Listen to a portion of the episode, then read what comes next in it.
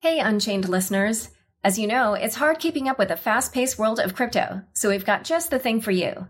Subscribe to our free Unchained daily newsletter at unchainedcrypto.substack.com. You'll get the latest crypto news and original articles from our reporters, as well as summaries of other happenings and bullet points, plus our meme of the day, all curated and written by our amazing team. It's still your no hype resource for all things crypto, just in newsletter form. Sign up at unchainedcrypto.substack.com. Again, the URL is unchainedcrypto.substack.com. Hi, everyone. Welcome to Unchained, a podcast engineered by Fractal Recording and produced by me, your host, Laura Shin, a Forbes contributor covering cryptocurrencies and blockchain. Thanks for tuning in. I've been getting some really helpful feedback on Unchained. If you haven't already, please send me your thoughts on what I could do better with the show. It's anonymous, so feel free to say what you really think could be improved. Go to surveymonkey.com slash r slash unchained or find the link in the show description of this episode. Again, that's surveymonkey.com slash r slash unchained. I've been to some blockchain conferences recently and, and, have gotten some really nice comments from you listeners, so thank you. But I've also realized a lot of people in the community still don't know about Unchained. Help get the word out about the show by sharing it on Facebook, Twitter, LinkedIn, or with friends and colleagues. And if you have a chance, give the show a rating or review on iTunes, Google Play, Stitcher, TuneIn, or iHeart. Big thanks to our sponsor, OnRamp. Branding isn't just a logo. Your brand is the essence of who you are and what you offer your customers. OnRamp, which has done great websites for some blockchain companies, is a full service creative and design agency that provides its clients with concise and exceptionally designed branding, websites, and marketing materials. Connect with your audience, expand your business. Check out thinkonramp.com. My guest today is Vinny Lingham, four time entrepreneur, the founder and CEO of blockchain identity startup Civic, a shark on South Africa's Shark Tank, and a Bitcoin Foundation board member. And Vinny's also been nicknamed the Bitcoin Oracle for his uncannily accurate Bitcoin price predictions. Welcome, Vinny. Thank you, Laura. Good to be on the show. So, heads up, everyone, that we are on the 44th floor of a hotel, the Mar- Marriott Marquis, where consensus was held.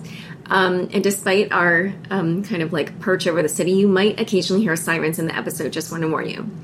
Um, so, Vinny, you made a number of big announcements here at Consensus. Um, but let's start with the basics. What does Civic do? Thanks, Laura. So, Civic is a blockchain based identity platform. What that really means is that we've used the blockchain to reimagine how identity would work in the real world. And we're doing it by giving people the ability to store their personal information, their ID information, and any anything really around personal data, health records, etc., on their mobile device, secured by um, the biometric tools like Touch ID that's on the mobile device, and no one else um, gets to see the information unless they explicitly give permission for it. And so that means that information is not stored on Civic servers. It's a fully decentralized model. Everyone in the world could be storing their personal information on their devices, and we would have none of it. So we can't get hacked, and you can't lose your information through Civic because we don't store any of that data. And we're doing that because we think it's important that people have control of their information and then can use it to gain access to places where they need to go. So, potentially through an airport or um, going online, logging into a website, uh, replacing two factor authentication, etc. So, we see a, a ton of use cases. What we've done is we've just launched our product, which allows you to log into websites using your, your phone, scanning a QR code, passwordless entry, and, and ultra secure. So, walk me through what that looks like. Like, if you are going to an airport and you need to prove who you are, how does that work? Sure. So that's kind of the long-term dream we have is that because the ID information in your phone is so secure and locked down that you know governments around the world will start accepting civic IDs and civic uh, accounts in the future. Um, we're not there yet. We've just launched, and so right now we're focusing on really the cryptocurrency community, so the web developers, uh, the cryptocurrency sites, and exchanges where instead of having to do KYC, which is know your customer, uh, and where you pro- provide exchanges with your passport, your driver's license, and all these, you know, if, all this information about them, really, uh, multiple times every time you open up an account, we're trying to make it simple so that you do it once. Information is verified, digitally signed, certified on, on your device. Um, private keys are placed on the device, and there's a blockchain. Uh, there's a hash on the blockchain, on the Bitcoin blockchain, which which confirms that, that the owner of the key is the owner of the information. So when you go to the next site to sign up, if you if you've already provided information once, um, they can trust that the information hasn't been changed, and therefore you can log in and you can sign up and not have to go through uh, a full KYC again. So it's really more of a reusable KYC model. But it also means you can just log into websites as a, without a username and password. And by having the app and, and, and authenticating through the app, you could gain access. And the good thing about that is because the sites that integrate with us are not storing a username and password for you or an email address and password, if they get hacked, um, the hacker can't use that information elsewhere to gain access to your other accounts one thing was so you were talking about KYC, which is know your customer. Mm-hmm. So, what information um, is it that consumers need to give when they're signing up for um, Civic? So, when you sign up for Civic, you can there, there, are multiple levels of accounts. The basic account really is just email and phone number, um, and that's not a verified account. That's just a basic Civic account. Um, that also means that when you go somewhere, people don't have to send you an email where you have to type in the code or click the link. They don't have to send you a text message. You type in the code again. Um, it's already done. So the website who receives the, the, that information from you knows that Civic is verified that that's your email, that's your phone number, and uh, if, as long as you're willing to give that information to them, they don't have to have you re-verify it. Wait, uh, so that's like if you travel and you want to check your your bank um, balance or something at the moment, then your bank knows that it's still you, or with Civic, there's two types of accounts. You have a basic account where we only verify the email address and the phone number, and then you have a verified account where we verify your email address, your phone number, your address, your first name, middle name, last name, um, your social security number, and really any other information that the website may need about you. And so verified accounts are a very high level of trust. And, and basic accounts have got some degree of trust because that's just an email and a phone number. Um, but in both cases, when you're logging into a website, they can choose what information they want from you and what level of trust that they really want from Civic to verify if you are who you say you are. So, which types of accounts would I use? Just like the basic account to log in with, mm-hmm. and then which type of accounts would I use the verified account with? So, if you're applying for a bank account, you would probably need a verified account because no bank is just going to accept a phone number and email address. They want to know that your your first name, last name matches, your email address matches, your your physical address, um, social security number, etc. So if we can provide them with that information as being already verified, it makes it a lot cheaper and easier for them to open the account for you, versus having to go through an entire process where you have to submit driver's license potentially and passport information, and that's what you have to do right now for exchanges. And so we're trying to make it a lot more easy and more secure to do that. And then when would I use the um, the basic account with just the email address and phone number? So for basic accounts, if you were signing up for a social network website or something, you know, that doesn't really require a high degree of, of knowledge, you know, creating an account on a forum, etc. They just really maybe even want just your email address. And the best part about the basic accounts is they can also be used for, for something called um, private logins.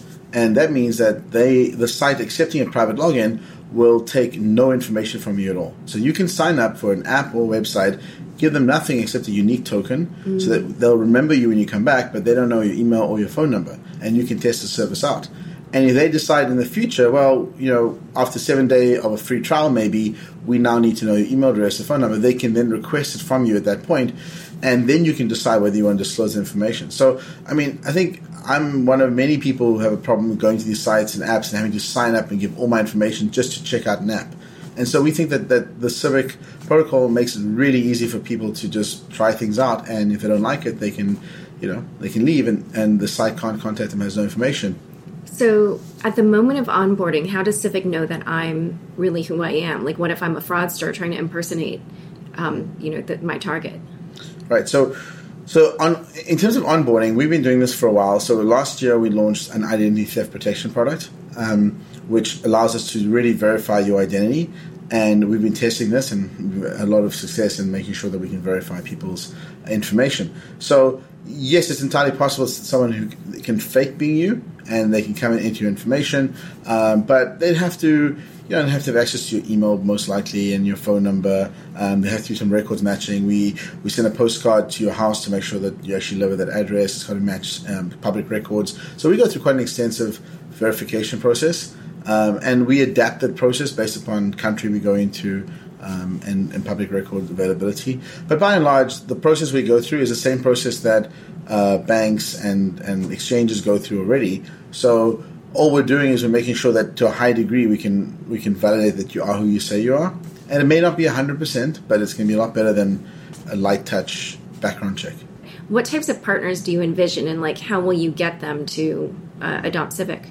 So that's one of the reasons why we're doing a token sale. We felt that um, Civic needs to be something which is a community-based movement, and we wanted to create a Uh, a platform where people can really get involved and, and help us you know, change the world and make ensure data privacy and security. And it's really it's a fundamental tenet of I think you know the, the cryptography world and and this this, this freedom of information and, and this, this this knowledge of how unsecure our data is everywhere.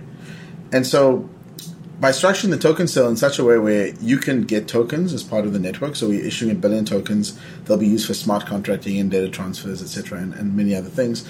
But in order to get tokens, you can do two things. You can buy them in the token sale, or you can earn them. So, as a developer, if you choose to integrate Civic, you will be receiving tokens for driving um, traffic, getting people on board, and, and, depends on the partnership we have, you will earn free tokens um, and be part of the network. And, and obviously, we only have a fixed number of tokens, so it's going to go to the p- people early on who help us build the network and get to scale.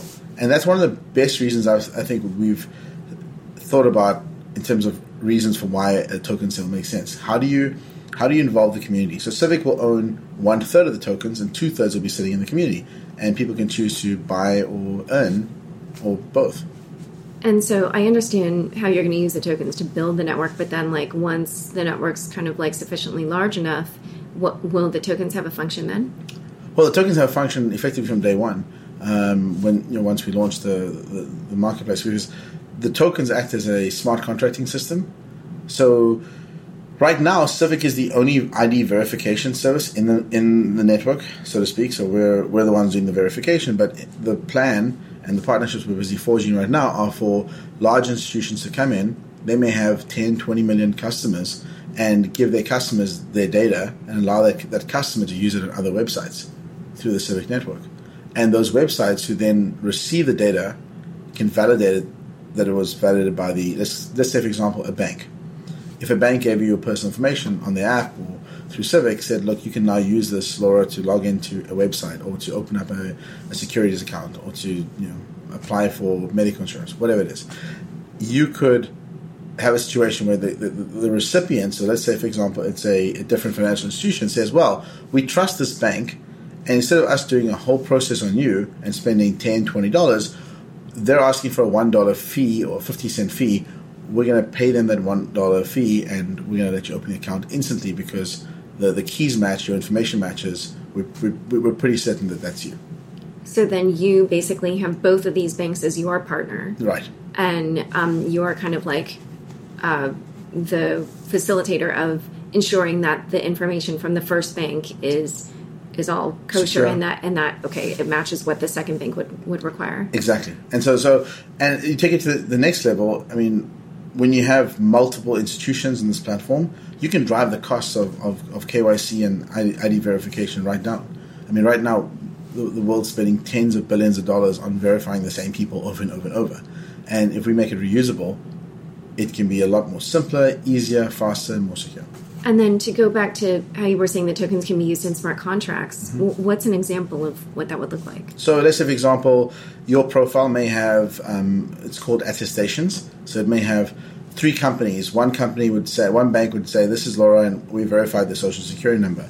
You may have a health record. You may have um, two or three other bits of information. Who knows? And when you do a transaction with another uh, organization, and they need to get some of this information from you, um, there needs to be a you know a way of settling for the, settling the smart the smart contract would ensure that the person who verified the information gets paid for verifying the information, oh, and it may have to be split between multiple parties, and they have different uh, they're in different countries, so there may be different currencies and etc. So, uh, and then the contract has to execute so in a way that's private because you don't want necessarily the one party to know uh, where your attestations came from because there's a privacy issue there. So the smart contracting system is basically ensuring that when a transaction happens, that the, the tokens get split up between the right parties. There's a transaction happens, the data is handed over, it's verified, it's checked, and it's all done and, and secure. And a settlement of tokens happens on both ends. What's interesting about what you're saying is that in this case, um, these are like B2B payments essentially, mm-hmm. um, but your token sale is going to be to the crowd. So, at what you know, what what are the ways in which the tokens kind of move between consumers and and the and the the business layer. Where Sure. is the B two C aspect? So the BC aspect for consumers is there'll be services that Civic will provide. So um, background checks, maybe credit reports. Uh, we do ID, verifi- uh, ID verification protection services right now, and you could pay for those services using these tokens. We would accept these tokens as a way of, of paying for services that we're offering um, the consumers on our network as well. But it's largely focused on the B2B. It's largely focused on developers because think about it this way: if you have tokens which um, operate in the network and we write smart contracts which you want to execute, and you want to lower your KYC costs, you find other companies are willing to accept these tokens and and execute the smart contracts with them on the network using the, using the tokens. So you're hoping a lot of developers buy in your ICO. Well, they don't have to buy; they just need to of develop on our platform and integrate with Civic and integrate with our network. And then the tokens, they don't necessarily need to own them themselves. No, so so part of the early adoption cycle is getting, especially the crypto community, developers behind us and integrating and help contributing to building Civic uh, and building the network. Um, and by doing that, we will allocate tokens to them. Okay. So that part of the you know one third, one third, one third is a third of the tokens are going to be given away for partners who come on and strengthen the network by bringing users on board, by bringing integrations, ways of transferring data, etc. So, yeah, if we had partners coming on board that had millions of users and wanted to reduce their KYC costs and their verification costs, that would add a tremendous amount of value to the network. So we would give them a, you know, a grant of tokens based on the volume they're going to build in the network, and so that's how we strengthen the network. So think about strategic partnerships that would build the network would earn tokens as well. Oh, interesting. Oh, that's that's really interesting to, to give away tokens as Yeah. part of your business Yeah, partnerships. and these tokens are, are valuable because there's a limited a limited amount of them. So if you want to be on the network, you need the tokens. And if you, you know, if, as a company, if you come on board early and you get a, a healthy allocation of tokens, you may never need to pay for KYC services for a long time because um, you know you'll also be earning tokens when people are using the data of your existing customer base. So there's a strong incentive for early adopters with what we're doing right now. Okay. And then how does Civic ex- itself make money? It seems like you're making money from the tokens, but then are you taking cut of the transactions or So we write smart contracts for these tokens, and when you execute these smart contracts, there'll be a, a percentage of the uh, of the of the token that goes to us. wait, a percentage of the tokens? Yeah. So if, if there's a transaction, if there was a transaction where one token was exchanged for an information exchange, there may be a, a percentage of that token which would execute to our wallet as part of the transaction. Okay. Oh, interesting. Um, so one other thing that I was just curious about is you've been active in so many different ways in cryptocurrency, but why did you decide to focus on identity? So, at my previous company, Gyft, we, we found that identity was a massive problem. People were using stolen credit cards. The fraudsters are very difficult to um, uh, to catch, right? And the reason is because it's not really a card problem. Because you know the, the argument from the, from the card networks is that well, it's card not present, so you can't verify who the person is, and and so the merchant takes the charge back and he gets the hit. And that's really the issue is that we haven't really, as a society, solved uh, person not present. So how do you know, and how can you digitally confirm someone is who they say they are if they're not physically there? And we've gotten to the point now where, I mean, let's be honest, even if someone's physically there, we've had people walk into banks with a stolen driver's license and pretend to be someone else. I mean, it doesn't work, right? So we need a better solution. And so identity is one problem that hasn't been solved. I think the, the blockchain is well suited to that, the Bitcoin blockchain and, and other um, blockchains potentially as well. We focus on the, on the Bitcoin blockchain. And one of the things that I think we feel strongly about in the company is we, the, the sort of bigger, greater mission is that you know I'd like to see democracy change on Earth. I'd like to see us get a point where voting for a president is inclusive of everyone, not just people who can afford to take the day off and go vote. And and I'm you know from South Africa. I grew up under apartheid when Nelson Mandela was released. I, I witnessed how you know people would stand in lines for days to go vote. And it's kind of crazy, right? So I come from a world where I was born without a vote, and and so as a mission, like if I could give voting to the world, it would be amazing. If I could let people vote on their mobile phones in any part of the world where they are, like if you're traveling while your elections are in a country, you can't really participate. There's a way of doing it, but it's really cumbersome. And voting is not secure. I mean, people, you know, elections get hacked.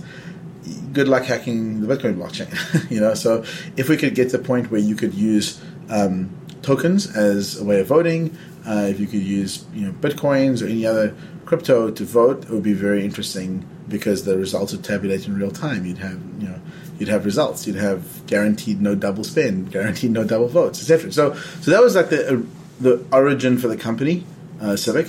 And then we thought about the problem more and more, and we realized to solve that problem, we actually have to solve identity first. And because when I spoke to lawmakers around voting, digital voting, sure, the technology exists, and you can argue that current tech is pretty bad, um, and it's prone to hacking. And yeah, blockchain tech is, is great, but the the real issue isn't is that I think lawmakers just don't have faith in in the fact that um, identity is digitally secure and sound, and so they would not be willing for years. I mean, the one conversation I had with the state um, representative was that yeah, well, we could probably get there in about eight to ten years time, and that's probably about right. Um, but in between now and then, you've got to get to the point where digital identity is actually solved. So then it becomes kind of a no-brainer to use uh, a way of digitally voting. Um, and so that's that's kind of a long-term vision for the company. Oh, interesting. And on the back end now, are you using Bitcoin or Ethereum or a private chain? Or? We're using Bitcoin. We felt Bitcoin was the most secure um, and non-partisan type of coin out there. It's global. You know, it's in every country. The nodes are propagated everywhere. It's just, it's, you know, obviously there's a pending hard fork um, that that may be coming soon.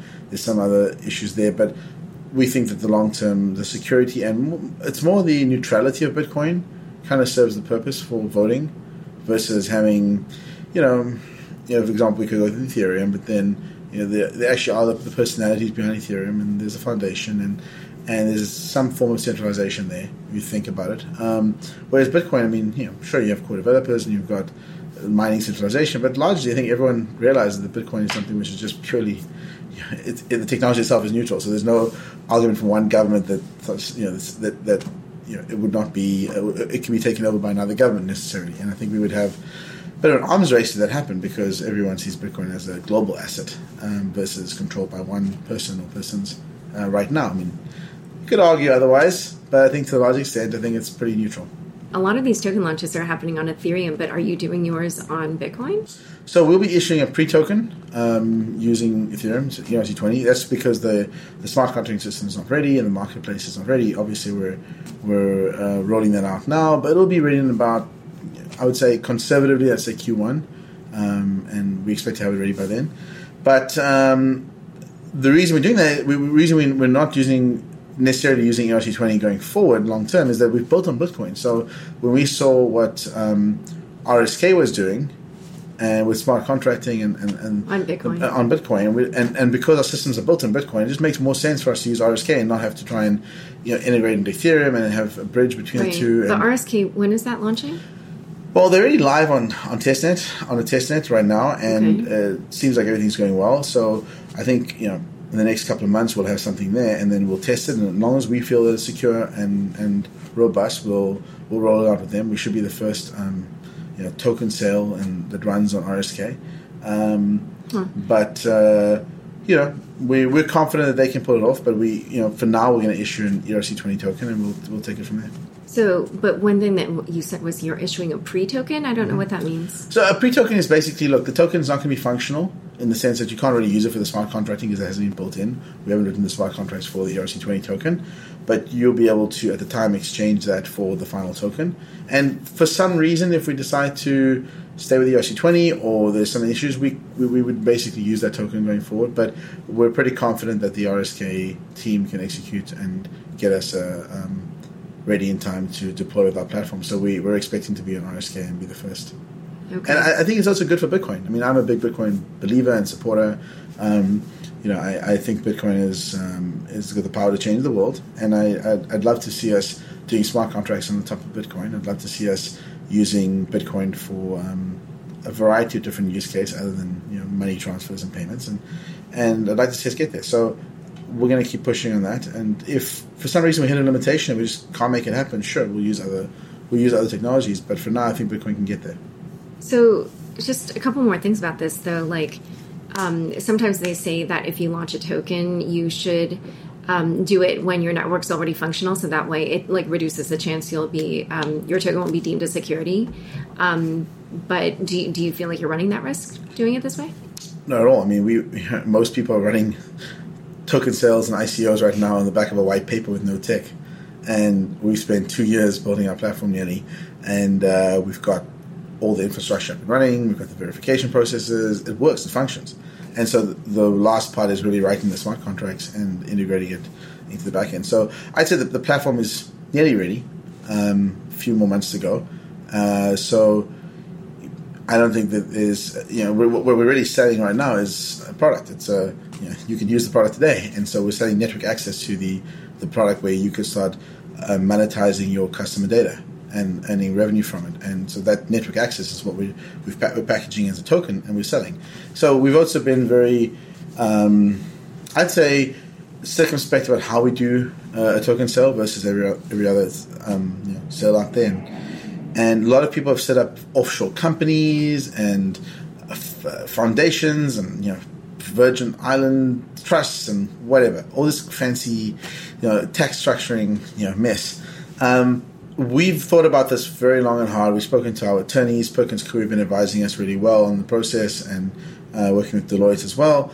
And yeah, we could have done all that. We could have gone through this, and maybe it would have been okay from a, a legal perspective, and maybe we could have, you know, saved a whole bunch of money on taxes.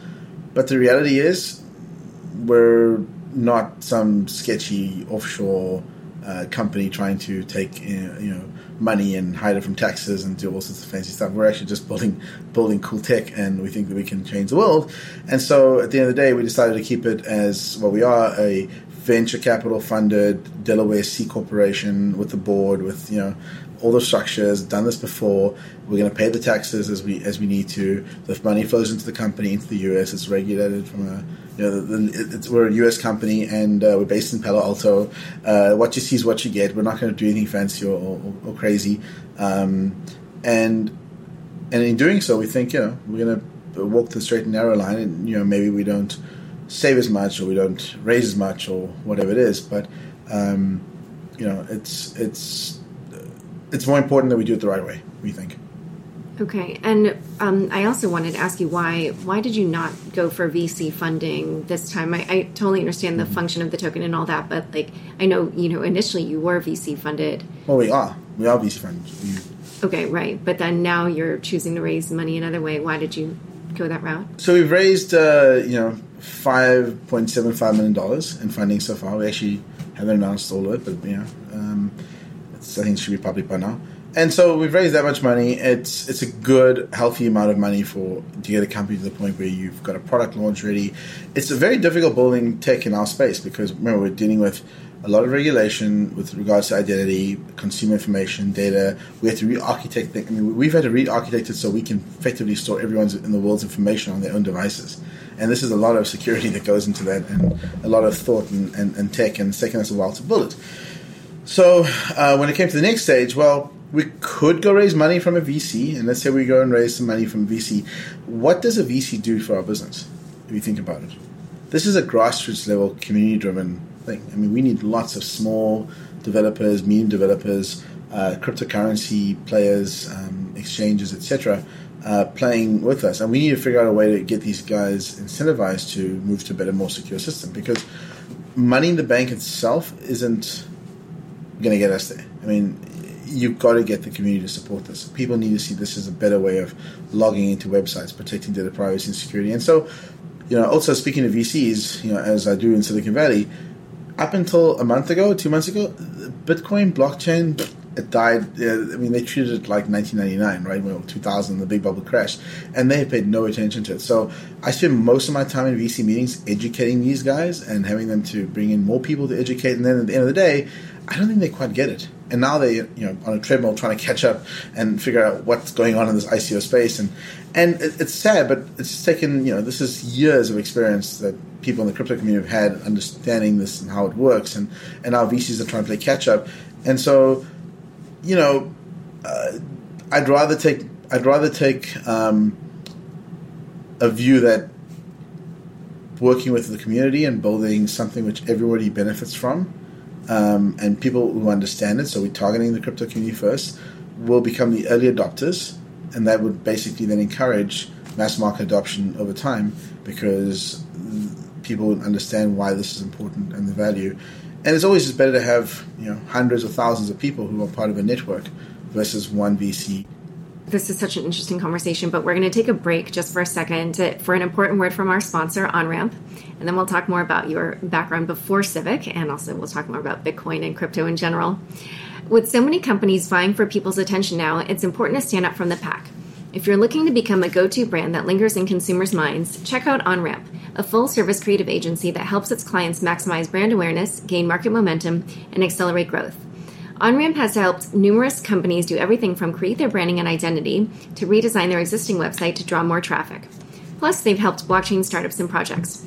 Whether you're launching your brand or repositioning an existing organization, or just want to freshen your company's look, OnRamp can come up with a tailored design project or a strategic marketing plan that ensures your firm's lead in the market. Learn more and see examples of its work at thinkonramp.com. I'm talking with Vinny Lingham, CEO and co founder of Civic. So let's go into your background. How did you get in Bitcoin? So, when I was running uh, Gyft, uh, my previous company, and we launched in late 2012, we got hit by a ton of credit card fraud. I mean, thousands of dollars. And then some days, like five grand in a day from, you know, uh, people overseas and, and whatnot. And it was tough because you're a startup and you have a very tight budget. We hadn't raised that much capital. And so we were had to figure out how do we get past all this fraud and how do we because the more we turn the fraud filters up the more the less sales we had and the more problems we, we would have with customer support. So it was a fine line trying to balance and making sure chargebacks were not a big issue. And then around January or February of 2012 I think it was January I started chatting to a friend of mine one of our uh, you know advisors and he was chatting about Bitcoin and I kind of heard about it before and I dismissed it the usual cycle and the price is back up again. I was like, okay, let me go buy some. So I wanted buying some coins from Wences. you know, patient zero for Bitcoin in Silicon Valley. That's Wences Casares, CEO of Xapo. Yep, and this is back in 2012. And I know I did Wences for, for many years because I was part of Endeavor, um, the Entrepreneur Foundation uh, organization. And so, you know, Wences was, you know, if you know Wences, he's, uh, he was always on, on fire about Bitcoin. And, and yeah, I watched the the run up to 255 bucks and watched it crash down to like 50. Um, was a very exciting and interesting time. Did a bit, a bit, of trading, made some money, lost some money, kind of broke even in the end. Um, and uh, but I was I was hooked. Like this is going to be the next big thing, and I decided to plug um, Bitcoin into Gyft. And so we worked with Tony Gallippi from uh, BitPay, and we integrated and uh, my developers thought I was crazy. My VCs thought I was nuts. And uh, I even had bets with one of my developers that we wouldn't we'd hit more than thousand dollars in sales in the first day. And he he didn't believe it, so I, got, I won a bottle of wine from him. But uh, we did, and we, we broke a thousand bucks on the first day, and eventually we were doing hundreds of thousands of dollars a month, and eventually millions a month uh, in, wow. in Bitcoin sales. And so, you know, when we sold the company to First Data. Um, we had grown the business tremendously on the back of Bitcoin, but we had, we already started seeing you know more payments through credit cards and PayPal, and this we took something which is really, but Gyft was really a crypto community focused product, and it, we took it mainstream. So in the end, you know, uh, Gyft probably was doing less than ten percent of its total volume on Bitcoin. In the beginning, it was doing ninety five percent. Oh, wow. But that helped us get all the merchants on board because we had volume, whereas we wouldn't have had volume just on the credit cards. And so yeah, so Bitcoin was instrumental actually in getting Gyft um, from a niche audience to the mainstream audience, where now it's you know like probably the biggest uh, online gift card site. Wait, so I, am so confused by that. Like 95% of the gift cards being bought on Gyft were being paid for with Bitcoin? Initially, because we were just targeting the Bitcoin community, right? So, oh, oh. so we had everyone from the Bitcoin community coming in using us, and, and, and, it was a way of, you know, using spending your Bitcoins and going shopping and buying stuff at, you know, all the great stores that we had. And it helped us attract more stores because we had this, you know, I'd rather have like 10,000, like, super loyal, excited, happy customers than millions of people who don't really do much. And so the, the thing about the crypto community is they're very um, passionate. And so when they see a great service, they tell their friends, they get involved. And that's kind of why we're doing the same thing with Civic. We want the community to get involved. I want you know a million crypto you know, enthusiasts understand the technology and how we're, we're, protecting their privacy and their data, telling their friends about it, and, t- and taking the product mainstream. So that's why I'm kind of using the lessons I learned from Gyft in Civic and engage in the, the, the community on this. And people basically were they were holding Bitcoin and they couldn't like spend it at Amazon. So what they were doing, or I, I don't know, who were some of your I mean, Amazon, top retailers? Starbucks, Target, we have all, we have all these big retailers, still do. And when I say we, um, Gyft does. Oh wow, okay. And so since they wanted to shop at those stores, but they couldn't spend. Oh, I see. Yeah. Wow. So, so we opened up 55,000 re- retail locations to anyone who held a Bitcoin, really, back in the days. So you could go to any one of the stores, download the Gyft app, buy a gift card, and we would have zero fraud, oh wow. Oh right. And no chargebacks. no chargebacks. And so we were very happy to take the money, and our margins were much higher. And then we introduced loyalty points, which incentivized the network even more. And so we built a network effect around that. So we're kind of doing the same thing with tokens um, in Civic. We're giving tokens to reward users and uh, partners and making everyone feel part of the network. And so engage in the crypto community with something which they've comfortable with. So, so tokens and um, and that's why we're doing the token sale. So this is this is a natural evolution of what we what I learned at, at Gyft and applying to Civic and, and already within you know just announcing the platform and getting out there, the response has been phenomenal.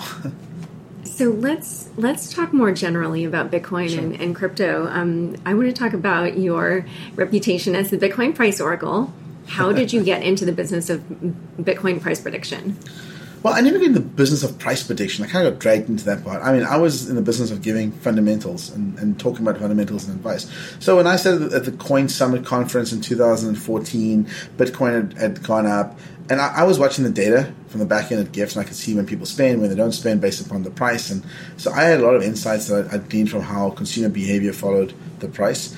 And so when I sat down at this conference, I think it was March um, March or April of 2014, everyone was like punch drunk. Like they were, oh, Bitcoin was like 800 bucks or whatever it is, 700, 800 bucks, and they all thought it was going to go to 2,000 that year. I, I asked the whole room, and everyone said 2,000. And the funny thing is, like a year before that, I was at the San Jose Bitcoin conference where Bitcoin was 100 bucks or something, and and everyone thought it's not going to go up that much. And I said a thousand, so we hit a thousand the previous year, and I kind of got the wow, Vinny, how'd you know? And then I said, okay, well, it's going to go down, and it's going to go sideways for a long time until these issues resolve. And I pointed out, I wrote a blog post about the fundamentals of people spending the money, um, merchant adoption, lack of on ramps for Bitcoin, etc. You know, lack of fiat to buy Bitcoin, etc. And so I was able to make predictions based upon market fundamentals, which I understand, which I communicated in my blog post. And then about 12 to 18 months later, Bitcoin kind of uh, bottomed down to the 200s or around about there, and then it started climbing back up again.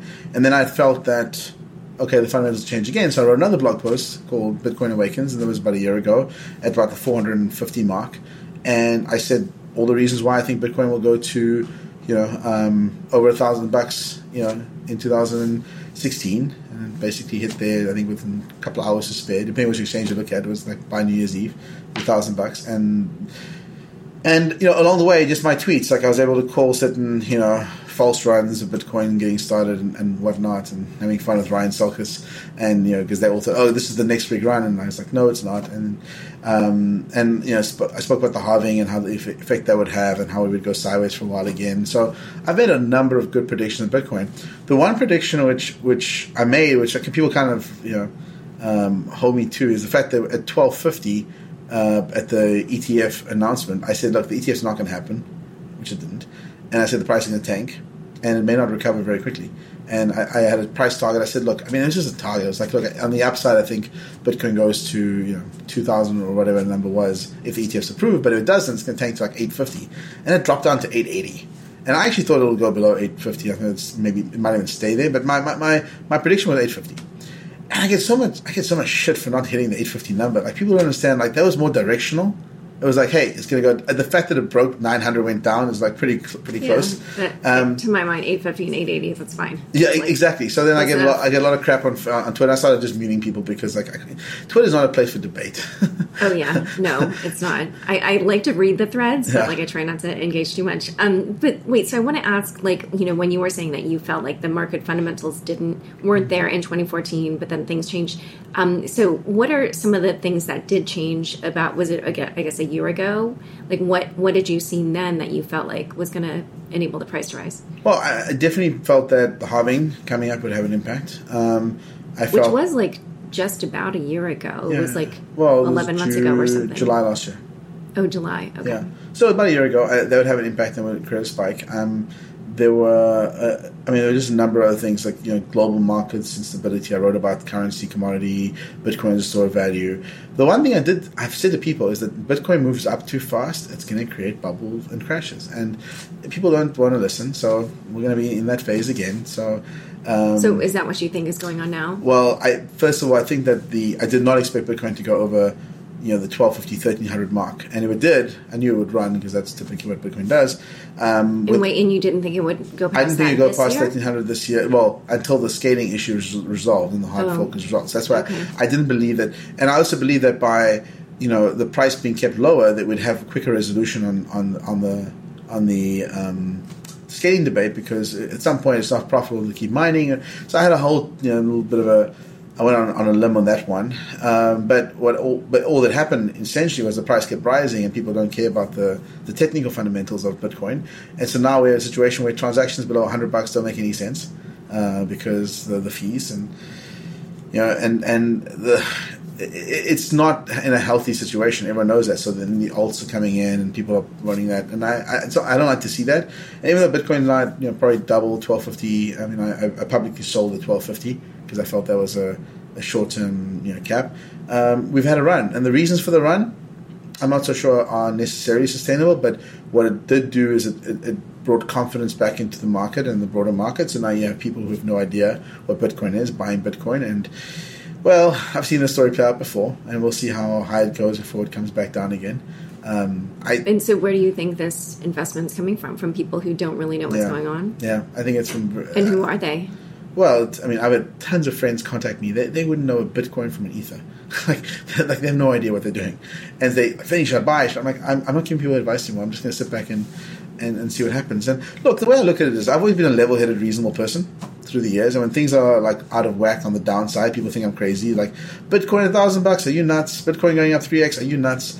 And everyone's got different personal risk and and, and uh, personal risk and, and appetite. So when it comes to personal risk and appetite, I mean, I had a, a, ton of my net worth, you know, double digits sitting in Bitcoin at twelve fifty, and I just didn't feel comfortable with the way the world was, and I reduced my holdings significantly. I have, you know um, I sold ninety percent of my coins, but what I have left is still a decent amount of money. But for my personal risk appetite, and now it's effectively doubled, so twenty percent, whatever it is. Um, you know, it's a it's a decent amount of money, and I'm happy to support Bitcoin. But I wasn't comfortable with the with the price given the risks. And if you look at again the reasons for the run, some of the fundamentals. You've got fiat that can't go into exchanges. You've got, you know, all time. I mean, right now, and I think Bitfinex, 360% a year interest to, to lend dollars to people who are going long on Bitcoin. Oh. I mean, at some point, this stuff. I, mean, I saw this happen in 2013 as well, and and it happens and the stuff unwinds. And so it's kind of like musical chairs. And the music stops if you don't have a chair you're going to be you know, so, so you over. think the bubble is going to pop this year? And and what's going to happen? It may never pop. I mean it, it, may it may never pop. The reality is that markets stay, can stay irrational for a long period of time. Look at look at the traditional financial markets. You've got bonds which are in a bubble. You've got there's a lot of i mean with capital's cheap worldwide everything gets inflated. I mean people in japan can borrow yen for zero percent interest and go buy Bitcoin. So what, what's going to happen? The price keeps going up. Um, the velocity of price increase is more my concern. The faster it goes up, uh, the faster it can come down. And the other thing which people forget is that when new money comes into the system, these aren't long term holders. They're people coming in to speculate. They're selling their houses. I'm seeing these stories again, just like we did four years ago. And they're putting all their money into Bitcoin. Really? Yep. And what happens when the price drops 20%? Well, then it drops another 20 or 30% because people panic sell the market because they're holding too much and now they they can't service their debt. Like this stuff always ends badly. And so when you look at the market right now, I'm just I'm biting my tongue. I'm you know kind of like half joking. Um, I like I bought one ether at 185 bucks because like I told the guy next to me, if I buy one at that price, it's going to tank, right? it kind of went down. It was a bit of a joke. I think well, now it's up again. Now it's up again. And the market's just irrational, just largely irrational uh, across the board, right? The, like Dogecoin's worth $350 million or something right now. Right. So, so there's, there's, this, everyone who kind of knows has been around for a while and knows that this is an irrational market. Doesn't mean you can't make money. I think the probably the biggest mistake you make is shorting an irrational market. You, you, you, it's a bad idea. So I'm not shorting. I'm not, you know, going long. I'm, I'm just sitting back and waiting to see what happens. I think there's a lot of good crypto projects out there right now, mm-hmm. and these projects will deliver real value. But there's a lot of noise, and if you can't see the noise from the signals, you're going to lose some money, and that's the way it is. And I think people need to learn lessons as well. So instead of me trying to tell people, "Hey, there's a bubble, watch out," I kind of sit back and just to see what happens. And again, I could be totally wrong. I just I. So you, but you think there's going to be a correction? What would like if so? Right now, um, Bitcoin is above two thousand dollars, like near twenty five hundred. Yeah. yeah. Um, so what would what what do you think would be like a more reasonable price, and kind of like what market fundamentals do you look at to kind of gauge what the value should be? Like, and also what risks do you see right now? It's not a price issue. It's a velocity uh, of value increase. It's, it's like it's the quality of money going into the system versus the time. I mean, we, no one can argue a lot of money is coming into, into crypto in, in, the past couple of months. It's the quality of money. Are these people long term, or are they are they just speculators running it up? Are they? Well, but what about like things like the potential hard fork? I mean, that's you... that's the issue. People putting money in, they don't understand this stuff. And so you got people, even in Bitcoin, do understand it. We say, well, a hard fork will be fine. The reality is that even an 80% hard fork is a contentious hard fork. Then you're going to have a split. And then you're going to have Roger who owns Bitcoin.com and BTC.com and whatever else. And you're going to have two different flavors of Bitcoin. And, oh, all of a sudden, the whole thesis that Bitcoin only has 21 million units, well, that's probably 42 million. Actually, no, it's 63 million because now there's three chains. Like, this is another conversation that you can have with um, with man on the street who just sees the price going up and wants to buy bitcoins. Right. So th- this is stuff where Bitcoin can go up to five thousand from where it is today. It can double. It can triple. The faster it happens, the more likely it's going to crash. So, and what are the odds? Do you think of a of a split in Bitcoin where we end up with two coins or three coins? Much higher than the market's pricing in. Okay, you so you, but you don't want to name odds. No, I, I, I don't think it's up to. I, have I've written blog posts about this. I've said my piece. I try to. Like, I'll always be known as the guy who tried to prevent the bubble, and I failed clearly because it's going to happen. And uh, I think it's part of the learning cycle. We have to go through these bubbles. I don't think one man can prevent the market from being irrational. Uh, and if the bubble never bursts, then that's great. I'm happy for Bitcoin. I have Bitcoins. I'm, I'm not going to be complaining about it. Um, but again, I try to be rational. And, and okay, so do you think that the odds of a split are more than fifty percent, or this year? Yeah. Yes. Oh wow! And so, if Bitcoin does split, which chain do you think will take the greater market share, or be considered the real Bitcoin? That one is a very difficult one. That's very because it when you say consider the real Bitcoin, by what? By the market, by the price, based on market cap, based upon what, what, what fundamentals? The majority of people in the whole world, people in China, people in Japan, people in Korea, people in the US. Yeah, I guess. So how do you how do you average it out? Everybody. Everyone. Um, well, BitPay themselves have said they'd mind they would basically have to run you know, two bitcoins at that point. They'll operate on both chains permanently, though. Well, for a while. So they would be operating on both chains. It's kind of scary, right? So from from some of the consumer tech background, when you go and buy one Bitcoin, you go to Gyft and you want to spend the coins there, and now they, you get told that oh you have the wrong Bitcoin.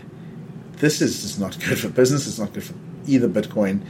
Um, a contentious hard fork is the, the biggest problem we've got right now, and that was my biggest concern. And I think that it's going to happen. And uh, the market's not pricing it in. And so the moment the market gets spooked that this is actually going to happen, and the moment it gets closer to actually happening, the more we are going to see the bubble, you know, deflate a bit. Okay. Maybe temporarily, maybe for a while. Um, I don't know. It's uh, again, I'm, i never gave myself the Oracle name. People call me the Oracle. Uh, it's kind of funny. Like again, I, I, like to be pretty even, even um, keeled about these things. So when sentiment's low, I'm you know I look like I'm positive, and when sentiment's high, I look like I'm negative. And it's right. all perspective thing, right? So let's see. The, the, I, like, I want to see us get through this year without a, without a contentious hard fork, and if we do, then I've been totally wrong about everything I'm saying. And if we do, if we do have a contentious hard fork this year, um, then people need to realize that again, I was the guy who tried to stop it, but no one listened. Okay. Well, let's talk more generally also about that ICO trend. Um, you kind of like made a few remarks earlier um, that sort of give a hint what you think. But so, what would you say is your overall opinion of what's going on right now? Well, look, I think there's a number of. It's like the dot com days in a sense, right? There's this new thing. People don't quite understand it. Everyone wants a piece of it. It's like You know, they're seeing their, their, their friends do it and whatever. Um, the dot com bubble and burst was really bad for a lot of people in a short space of time, but really good for the majority of the world for a long period of time. And so you've got to kind of take the good with the bad. And so when I look at it as as I mean, Google raised 25 million bucks during the dot com mania, and we have Google today, thankfully, for a lot of things, right? And so um, I think that you will get some companies and some organizations that leverage it well and uh, and are able to use this current call it environment to build amazing services for the world and make a difference long term. And those will more than pay back all the losses and whatever else. But you can get people who are just like dot com days got scammed scammed, and you're gonna have these crazy parties that these companies throw, and you know, in Vegas and burning five million dollars in launch parties. Like you can have all that crazy stuff happening potentially. Um, you also have the problem that people think that because cryptography and technologies are now distributed around the world, that the culture is the same around the world around building companies and building organizations. It's not. And so the discipline around building tech companies um, differs from market to market and how people spend money, how they behave, how they act, how they hire, how they fire, how they build these services. Now, I think we're a lot more aligned now than we were 20 years ago in terms of the differences between cultures. But these cultures, there are cultural differences across countries. I mean, I'm you know South African. I have investments in South Africa. And the culture is different there to the US. So not, I don't, I don't see what bad. you're saying there. You're saying that because of that. For that reason, then the ICOs in different places are some are going to be more scammy, or uh, is that what you're saying? Potentially, yeah. Okay. And yeah. look at the culture in Silicon Valley you know, if founders go out and buy a Ferrari and drive around in the streets, they, we all, I'm not going to point out examples, but they get hit pretty hard, right? So you don't do that in Silicon Valley. You don't go buy a Ferrari after you get funding or, or have a, you know, you, you, lot, people walk around in, you know, sneakers and, and t-shirts. They're a lot more understated. And so it really is about the wealth there. But there are other parts of the world where, you know, it's like founders will go buy Ferraris, and they'll you know the culture is to go and you know um, it's less intellectual. And I'm not saying it's everywhere. And I'm not saying every company is the same, but there are certain cultures that it's not about the it's not about the good you do in the world, the technology you do in the world. It's about um, you as a founder and and your you know, if you're single, the, the, car you drive and the house you have and the, the Playboy mm lifestyle. And I see this as I travel around the world and I look at investments and I look at the people behind it.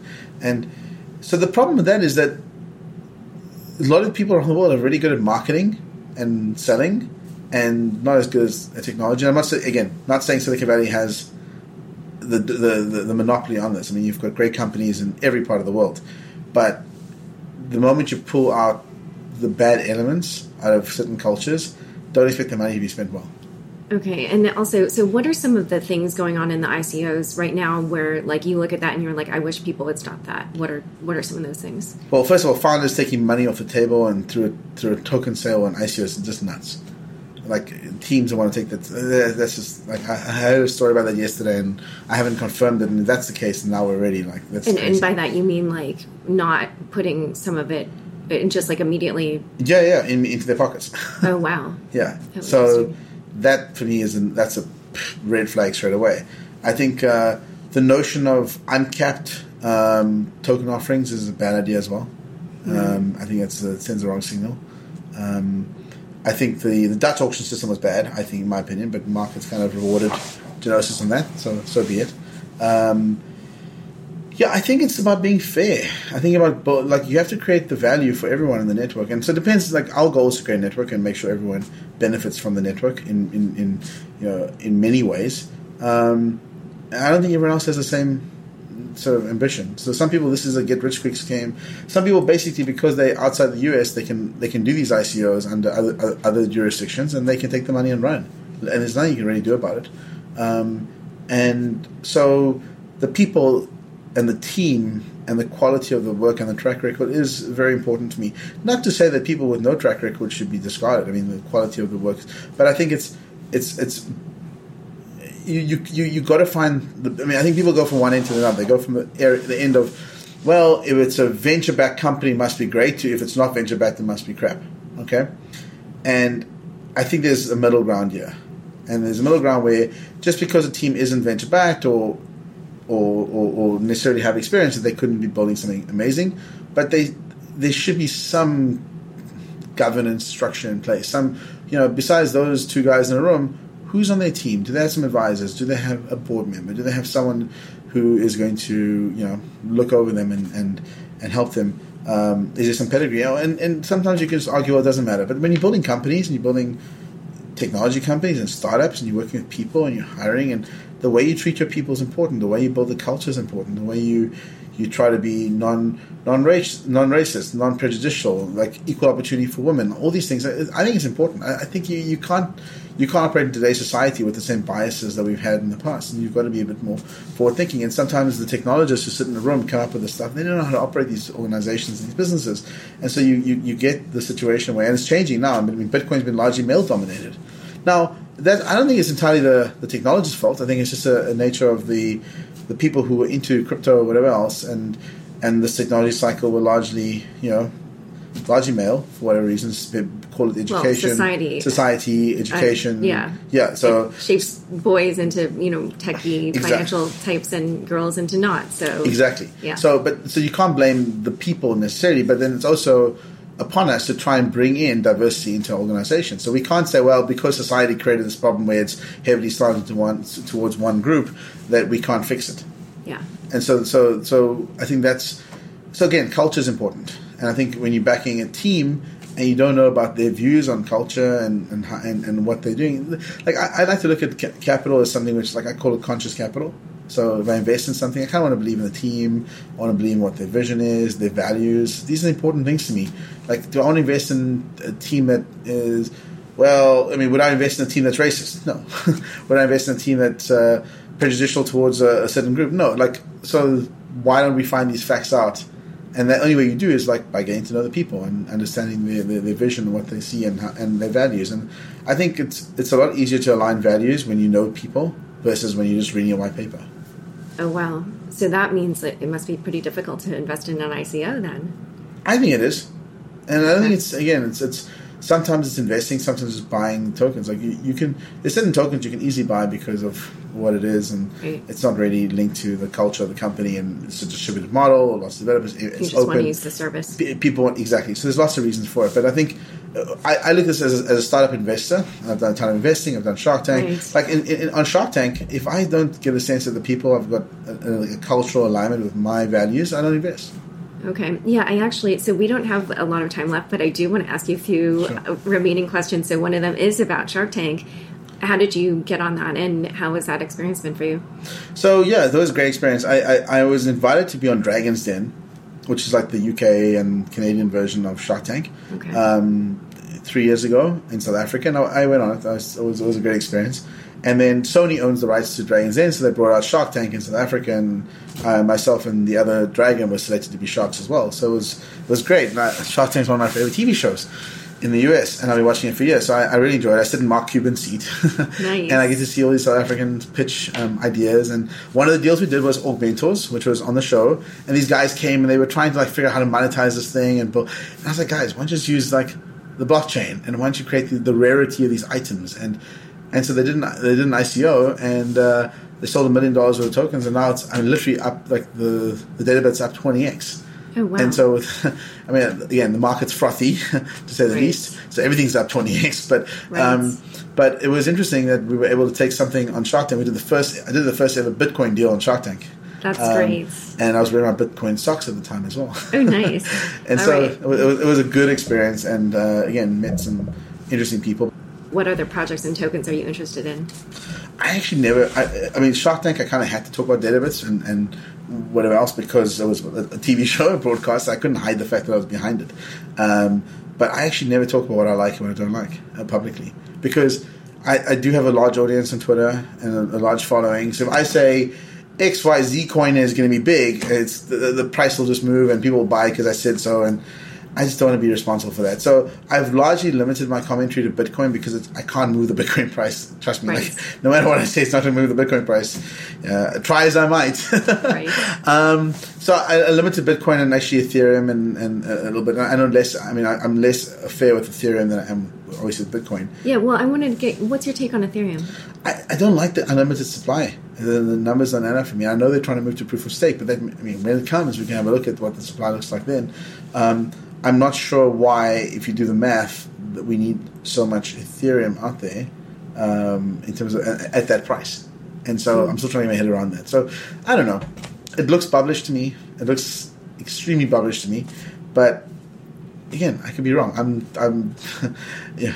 It's it's, it's hard to call a top as well. You just have no idea. I mean, uh, if there's irrational demand for a certain item, then it'll go up in price. It's one of those things. And at the end of the day, it needs to be used in the real world. And Ethereum is a, is is arguably a better technology. It's um, you know. It's got a different use case to Bitcoin. I think. I think Bitcoin is a real long term store of value. I think Ethereum is a a a more of a call it a settlement layer, smart contracts. It's very closer to what we're trying to do with with Civic. Um, so I respect Ethereum, and it's, again, price and value are always two things which people don't understand. Like, the, I don't hate Ethereum. I'm just not sure that the price is aligned with the value Okay. long term. Do you have any price predictions for Bitcoin by the end of the year? My price prediction for end of this year was three thousand bucks, Okay. and I did say we should get there as slowly as possible. Okay. No one cares. Yeah. We'll, So- we'll be there in like a day. we'll Um, see. But that was the prediction I made last year, and so I think my annual predictions have been spot on for four years now. So Okay. we're, we're pretty good. Well, we'll check back in and see how you did. Um, okay, well, where can people learn more about your work and get in touch with you? Uh, VinnyLingham.com is my blog. I, write, I do a lot of blogging there. I'm at, at Vinny Lingham on Twitter. And then Civic.com is my company. So uh, check it out. If you're a developer, get hold of us. We'll love to figure out how to get you some tokens and how to get you up and running. Um, and if you're a user, download Civic. We're going to be giving users tokens as well as part of the as part of the distribution. So yeah, just uh, try it out and tell people about it and use it and, and give us feedback and tell us how to make it better and how we can better protect your data. Great. Well, thank you so much for coming on the show. Thank you, Laura. Thanks everyone for joining us today. Before you switch off this podcast, don't forget go to surveymonkey.com slash r slash unchained to give me your feedback. If you're interested in learning more about Vinny, check out the show notes, which are available on my Forbes page, forbes.com slash sites slash Laura Shin. Unchained comes out every other Tuesday. Please share the podcast with friends and on social media. And remember to review, rate, and subscribe to it in iTunes or your preferred platform. Thanks again for listening.